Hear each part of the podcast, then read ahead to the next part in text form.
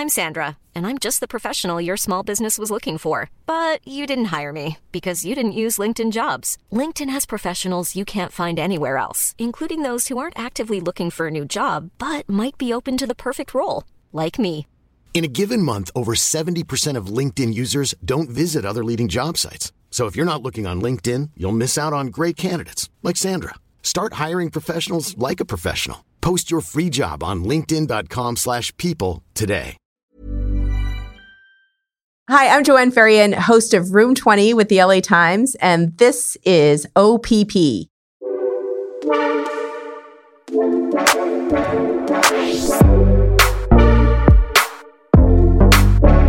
God bless everybody, and welcome to another episode of OPP. Other People's Podcasts America's number one discovery platform that highlights your favorite podcasters and the dope shows they created. I'm your host, Corey Cambridge.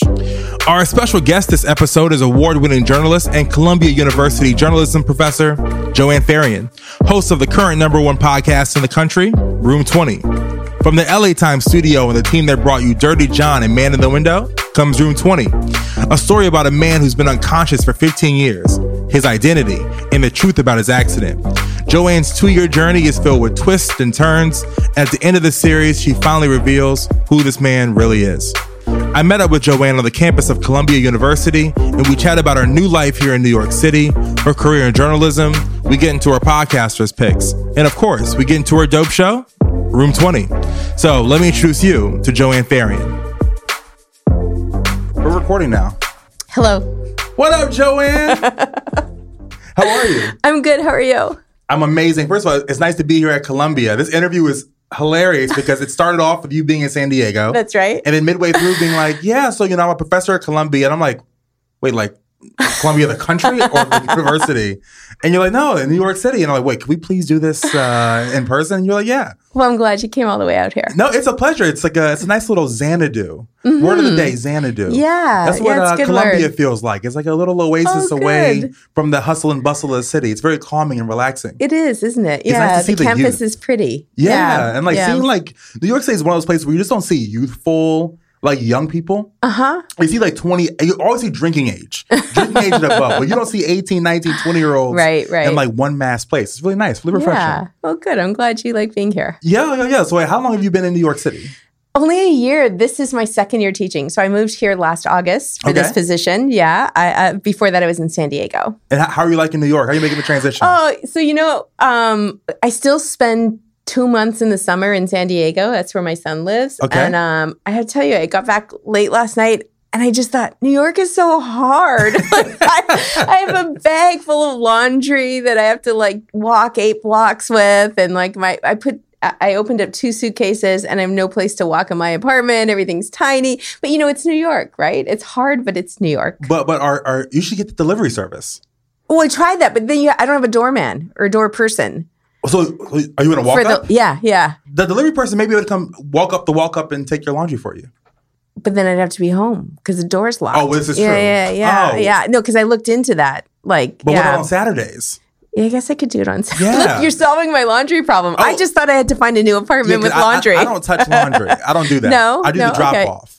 I do the drop off, but i have to walk oh delivery see i need the delivery But it, it depends on like where I'm living. If I move and the delivery spot's a little farther away or it's more Yeah, If it's yeah. across the street, I have no problems dropping Yeah, it off. yeah.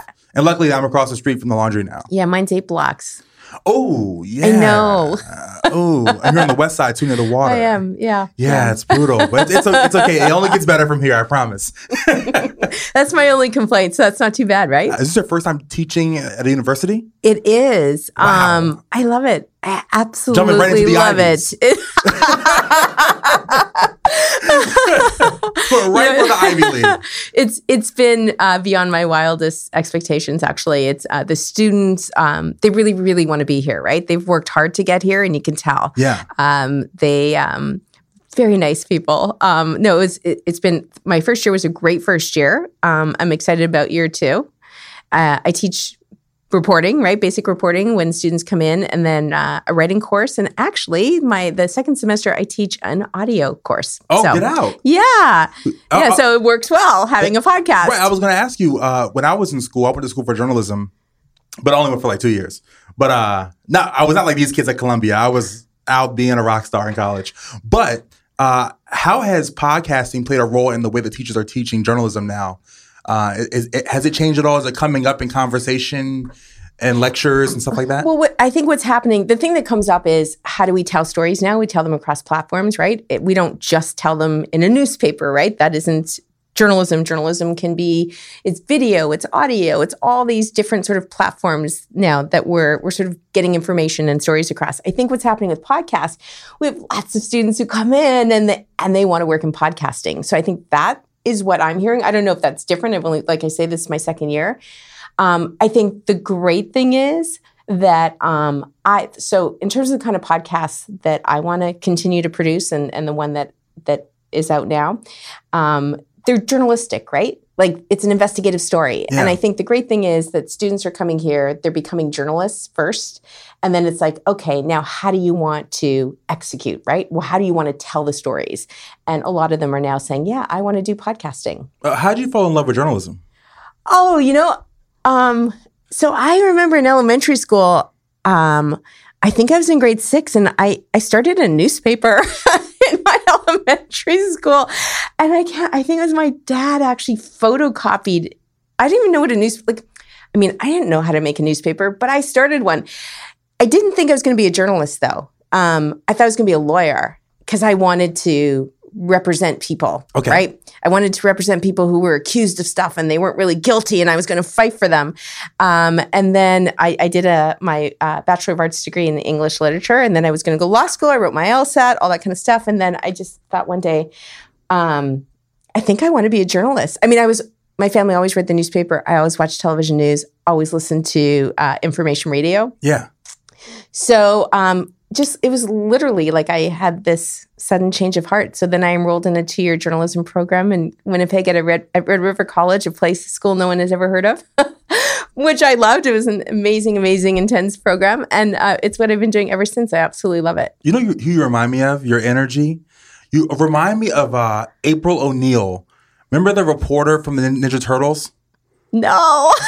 So in the Ninja Turtles, there was like you know the the four turtles, but then they, their homegirl was April O'Neil, who was a news reporter. I'm totally googling her. Yeah, but yeah. your energy reminds me of uh, of April O'Neil. Okay. Maybe she's Canadian. Maybe. yeah, what's life like in Canada? Like, what's like growing up there?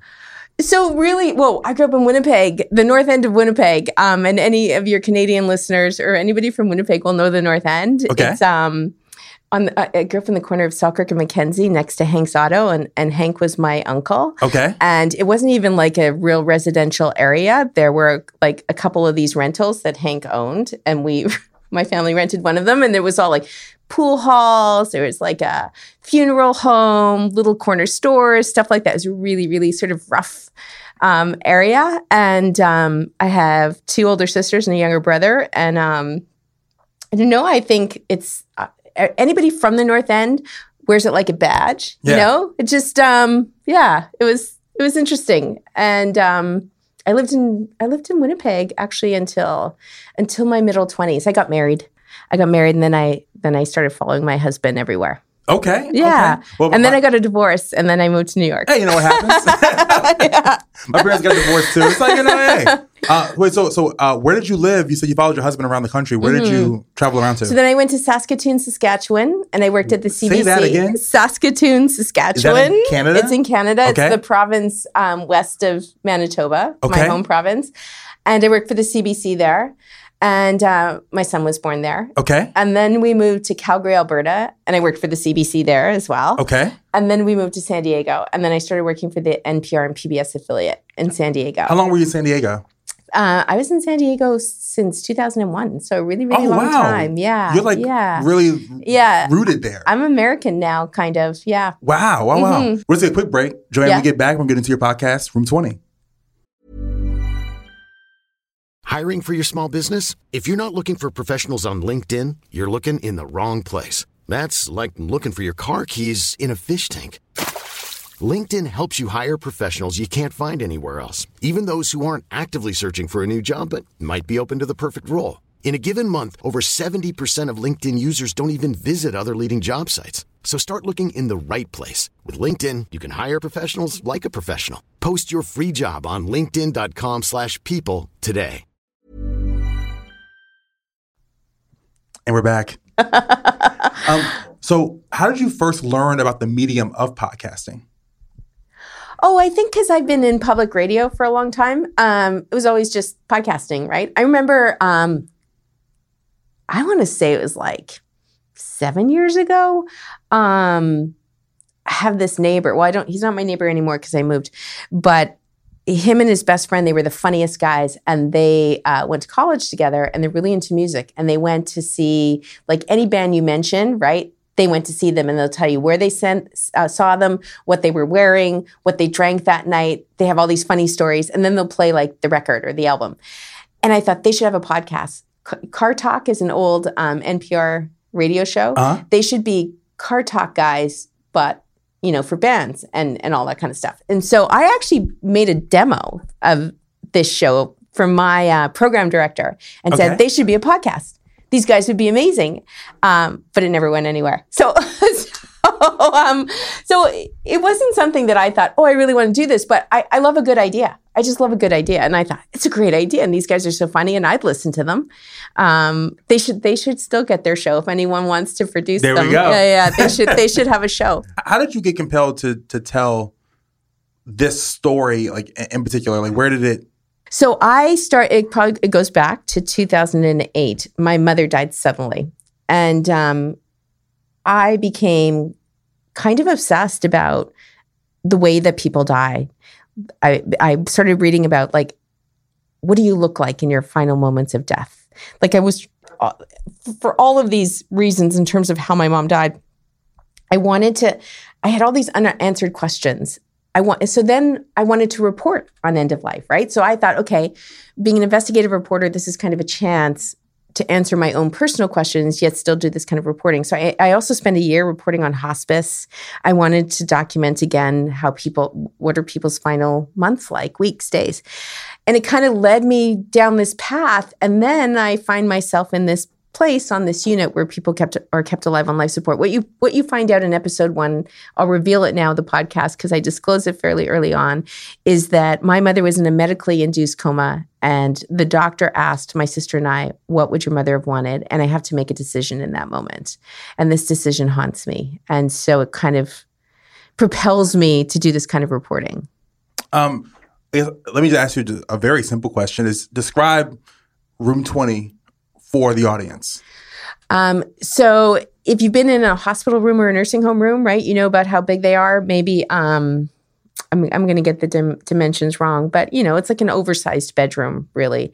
There are three beds, um, and according to California uh, regulations, the beds can be three feet apart. So quite literally, they're three feet apart. At the end of the room are patio doors, and beyond the patio doors is a tiny little sort of patio with a giant hedge. So, um, but it's sort of the irony is like nobody in this room can walk or get out of bed. So, I mean, you know, I'm the only one who ends up opening the patio doors. But so three beds, and there are three men in room 20. Um, when you go inside the first door, there's a guy they call Papa. And he's in his 70s, an, an old guy. He actually is conscious, but he has a, a breathing tube in his uh, throat and he has a feeding tube and he grunts when he wants something. In the next bed, when I first got to room 20, it was empty, but that changes. And then in the final bed is the man that they call 66 Garage. And again, he has these tubes. So it's it's it's it's a hos- it looks like a hospital room with a lot of medical equipment, not a lot of room to move. Um, and there's a black folding chair in the corner, and that's where I end up spending so much of my time. I've heard that you were there for two years. It was it was two years of reporting.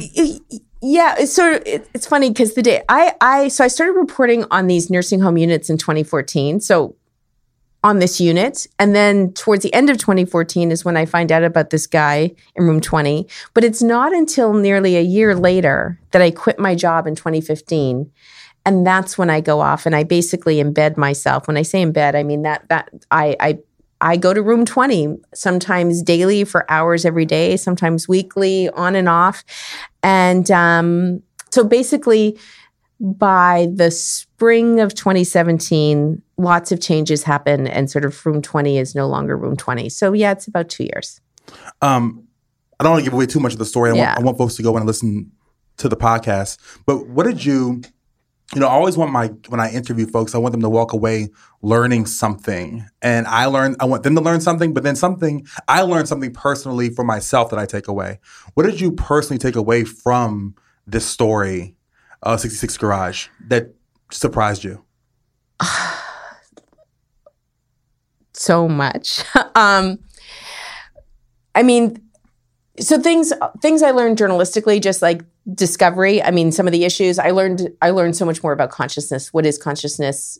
How do we evaluate it? How, how you know? How do we determine who's conscious and who's not? I learned a lot about um, when someone. So, so I had done reporting on people who were kept alive this way, but being there so much, um, I learned a lot more about what life looks like when you're kept alive in that way. I also, you know, I I um I've been a reporter so long, right? And um, I've always mostly worked for public media or, you know, inewsource, which is investigative. So for like very, where we follow a lot of rules, right? Journalism actually has a lot of rules. If you if you do right, it, it there's a lot of rigor behind what we do, and then we have lots of layers of of editing and managers and how we do things, right? And, and most newsrooms have certain protocols and rules, and and I and I I'm a rule follower. I mean, I just am, right? And um, so when I quit, I, I quit my job. You know, I didn't think it through. It really was a pretty spontaneous decision, and I have to tell you, for a long time, it was. It looked like a, probably one of the worst decisions I had ever made in my life. Um, yeah, it's all worked out now, but it for a while it was really, really bad. And um, so when I did this, part of me just I wanted to go and and do this reporting and this investigation and be a reporter and not answer to anyone but myself. You know? Like I I um I wanted to go like and I literally I mean I went all throughout Southern California, I went to Mexico, I went to Canada, I went to Ohio and I just wanted to do it for me and not be calling in at the end of the day and reporting to an editor who said, well, you can't do that, or you got to come back now, or no, don't even bother with that. Like, I just wanted to go and be a reporter for me and, you know, and find this out. And, um, and I realized how how much I liked it, but but also, I mean, you can't like realistically, we couldn't we couldn't run r- newsrooms like that. But so I learned a lot more about reporting. I learned that as journalists, we, you know, if we go somewhere for a day and we parachute in, there's only so much of the story we can really know, right? Let's say you do it for a week. Well, maybe we know a little more. We cover it for three months. Or, I was lucky in my past job. I sometimes worked on things for an entire year, right? I was not the only thing I worked on, but I got a lot of time. What I learned too is, you know, immersive journalism, the, the kind where you really say, okay, I'm going to like sit here in room 20, you know, for however long, you start to, you also start to form relationships with the people that you're reporting on, which is very like new, not new, but it's a thing we don't do as journalists. But I found that I think I told a more true story. And I say more true because, you know, if I was there for five more years, my story might be different, right? Yeah. like my ending would be different too. Your ending is where you decide to end your story. So I, I found that th- th- there's so much, we, we tell a different story, right? The longer that we stay. Oh, when did you know uh, that this story had to be a podcast? Um, I thought this story was a book. I thought this story was podcast. A lot of other people didn't think this story was a book or a podcast. I had a lot of rejection, a lot of rejection. Um, so I so it goes back to I quit my job. And then a lot of people rejected this. They didn't think it was a story. So I had no choice but to keep at it, pitching it so that somebody would decide it was a podcast because I didn't have any other choice, right? It was like, now what do I do? Um, and I believed in this story. I mean, some well, there were moments where I thought, is it is it a story? Will any does anybody want to know this? Like, I don't know. I, I guess I had gotten so personally involved in it too that you sometimes, you know, you're, do I have the best judgment to know that this is a story? I got really lucky though. There's a woman named Susan White. She's my editor. So in San Diego, everybody in journalism knows who Susan White is. She is a three-time Pulitzer Prize winning editor. Oh wow. It was like, yes. And I I I didn't know her. Um, I had heard about her and I always thought, oh, if only I could ever work with Susan White. And um, so I I asked her if she would go have coffee with me one day because I just wanted to get to know her. And we really hit it off. She knew what I was working on. And then when I was getting a lot of rejection in terms of this story, um, I remember calling her and saying, Will you be my editor? I don't have a contract. I don't have any money to pay you, but will you be my editor? And she said, Yes. And so then we became a team. And I think that, and she believed in this story as much as I did, and she wasn't willing to give up either. And so I think that's when um, I felt a lot better about it. What's the biggest hurdle from? Uh, this is your first podcast. This Yeah. So, so what was the hurdle of you're independent and you're like, I'm going to make this podcast. How did you even know what steps to take to make this podcast even happen? Well, I've been a reporter so long, and I've worked in audio so long. Um, it's you know what? It's not any. It's not different. It's it's it's radio reporting. Yeah. Only um, with no clock, with no time limit, right? Yeah. And no boss. so Even better. kind of awesome.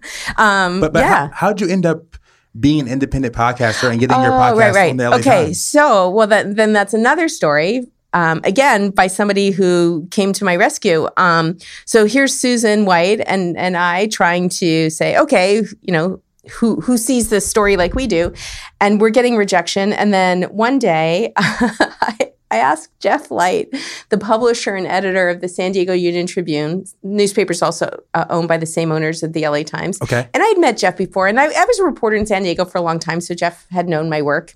I said, "Do you want to go have lunch?" And really, I wanted to talk t- to Jeff about a job. And um, he said, "What have you been working on?" And I started telling him. And this lunch turned into like it was somewhere between two and a half and three hours. And he's a busy guy. And he just said, "And then what happened? And then what happened?" He's like, "This is just the craziest story I've ever heard. This is unbelievable." Um, and Jeff went to the LA Times with this story. And eight months later, or something like that after that lunch, it was months later, I didn't know that he told the LA Times about this story. I get an email from the LA Times. Hey, that story. Do you still have that? You know, what's what's with that story? And I met with him a week later. Wow. Yeah. Well, what is it like to have, um, you know, I come from a, music background. So the one thing I love about music or I love about podcasting is that I can take an idea that happened in my head and I can manifest it and play some chords and I could write some lyrics and I could record it and make it into a song. And it feels really good to see that song go out and other people listen to it and enjoy it, give me feedback. But what's it like having the story that you felt was uh, you felt was important now being the number one podcast in the country? it's terrifying. And and you know i i think that um i'm always afraid when my story is published or produced or whether it's like radio tv print like i'm always afraid.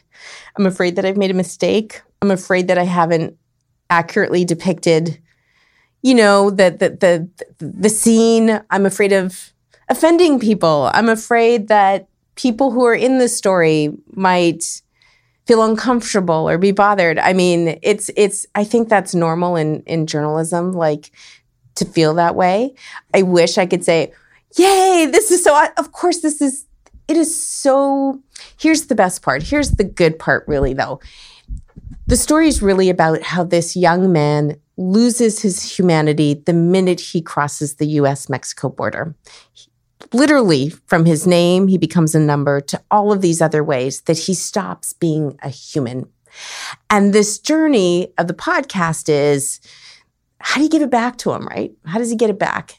And this is a story that it's not true crime. That I think a lot, the reason there was so much rejection was, is it commercial? Will people want to read it or listen to it or whatever, right? And I think there was like the consensus was no. But the LA Times thought this is an important story. This this is a story we need to tell, right? Um, because they saw the value in it, and that's why they invested in it. And so the the yay rah rah thing about this is people have responded, and in that response, that's the humanity, right? that's how this man gets his humanity because all of these people who don't know who he is know how important it is that he have a name and we know how he got there and we know about his life. And I think that's been the amazing thing and it's been the rewarding thing and the, it's the thing that was worth it all along. Wow. Uh, Joanne, we are at a part of the show called our Podcasters Picks. This is where I ask today's special guests uh, to give me three podcasts that they love uh, and describe them to the audience. Okay. So my first two aren't new ones, but um, it's the investigative journalist in me who Okay. really, really, really, really like them, and it's uh, in the dark season two, um, and it, it's it's a true crime um, with a lot of you learn a lot about the justice system. Um, it's been it's been in the news. I get that. Everybody who listens to a lot of these podcasts, I know that, but I just want to say I, I just such respect for this um, for this podcast and for this story. And then another one that's Canadian, and and again, this is just to my you know former workplace, the CBC. Uh, they have a series called I think it's called Uncover, and there I think it was season one, and it's Escaping NXIVM, and um, I'm sure it's Josh Bloch, yes, the host and the producer. But this is a story that is so well told without any of the like bells and whistles, right? That you think you have to do. It's just this is great reporting, great storytelling, solid, solid writing. I really, really like that one. Um, you know, my third one. So this, I'm just, I want to name sort of a smaller one. Um, Yeah. That okay. So I don't know if they have even a season two, but I think there were maybe five or six episodes. It was called Bodies.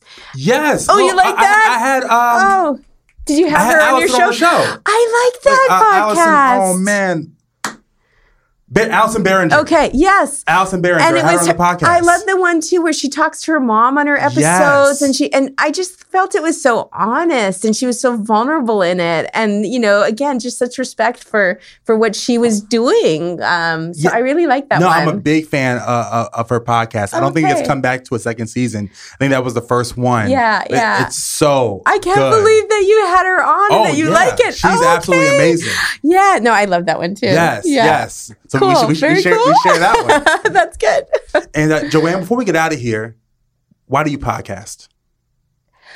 it's just such a great way to tell stories now like again like as a journalist um, you know you only have so much space um, you when you're doing radio it's like oh a minute your story's up or four minutes you you can't go any longer. And also we get to be more transparent. In this story in the podcast i'm I, i'm very transparent about my reporting process. So it's like a window in right? You get to see how did i find out this? Or what about this? and all that kind of stuff. So um, i like that. I think it makes what we do um, i don't know it, more accessible right? Yeah. to, to people Well, Joanne, thank you so much for being here. It's so nice to be one one minute we're talking. Two days ago we're in talking over the phone know, in San I know, Diego, so and now you're here in New York City, Yeah. and I'm here at Columbia, and this is such an honor. Thank you so much, and congratulations on all the success of the Oh, podcast. it was so nice to meet you You're the- thank you so much i really bomb, enjoyed this Best. Everyone check out Room 20. We out of here. Yeah. Thank you all so much for tuning in to another episode of OPP and to our special guest, Joanne Faryon.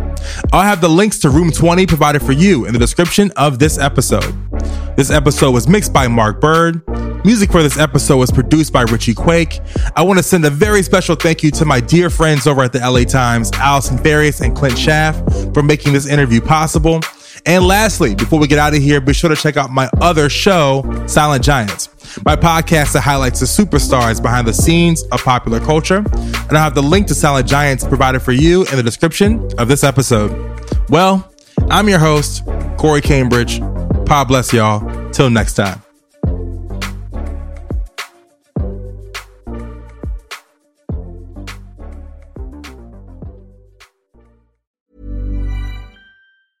A lot can happen in the next three years. Like a chatbot may be your new best friend. But what won't change? Needing health insurance. United Healthcare Tri Term Medical Plans are available for these changing times. Underwritten by Golden Rule Insurance Company, they offer budget friendly, flexible coverage for people who are in between jobs or missed open enrollment. The plans last nearly three years in some states, with access to a nationwide network of doctors and hospitals. So, for whatever tomorrow brings, United Healthcare Tri Term Medical Plans may be for you. Learn more at uh1.com.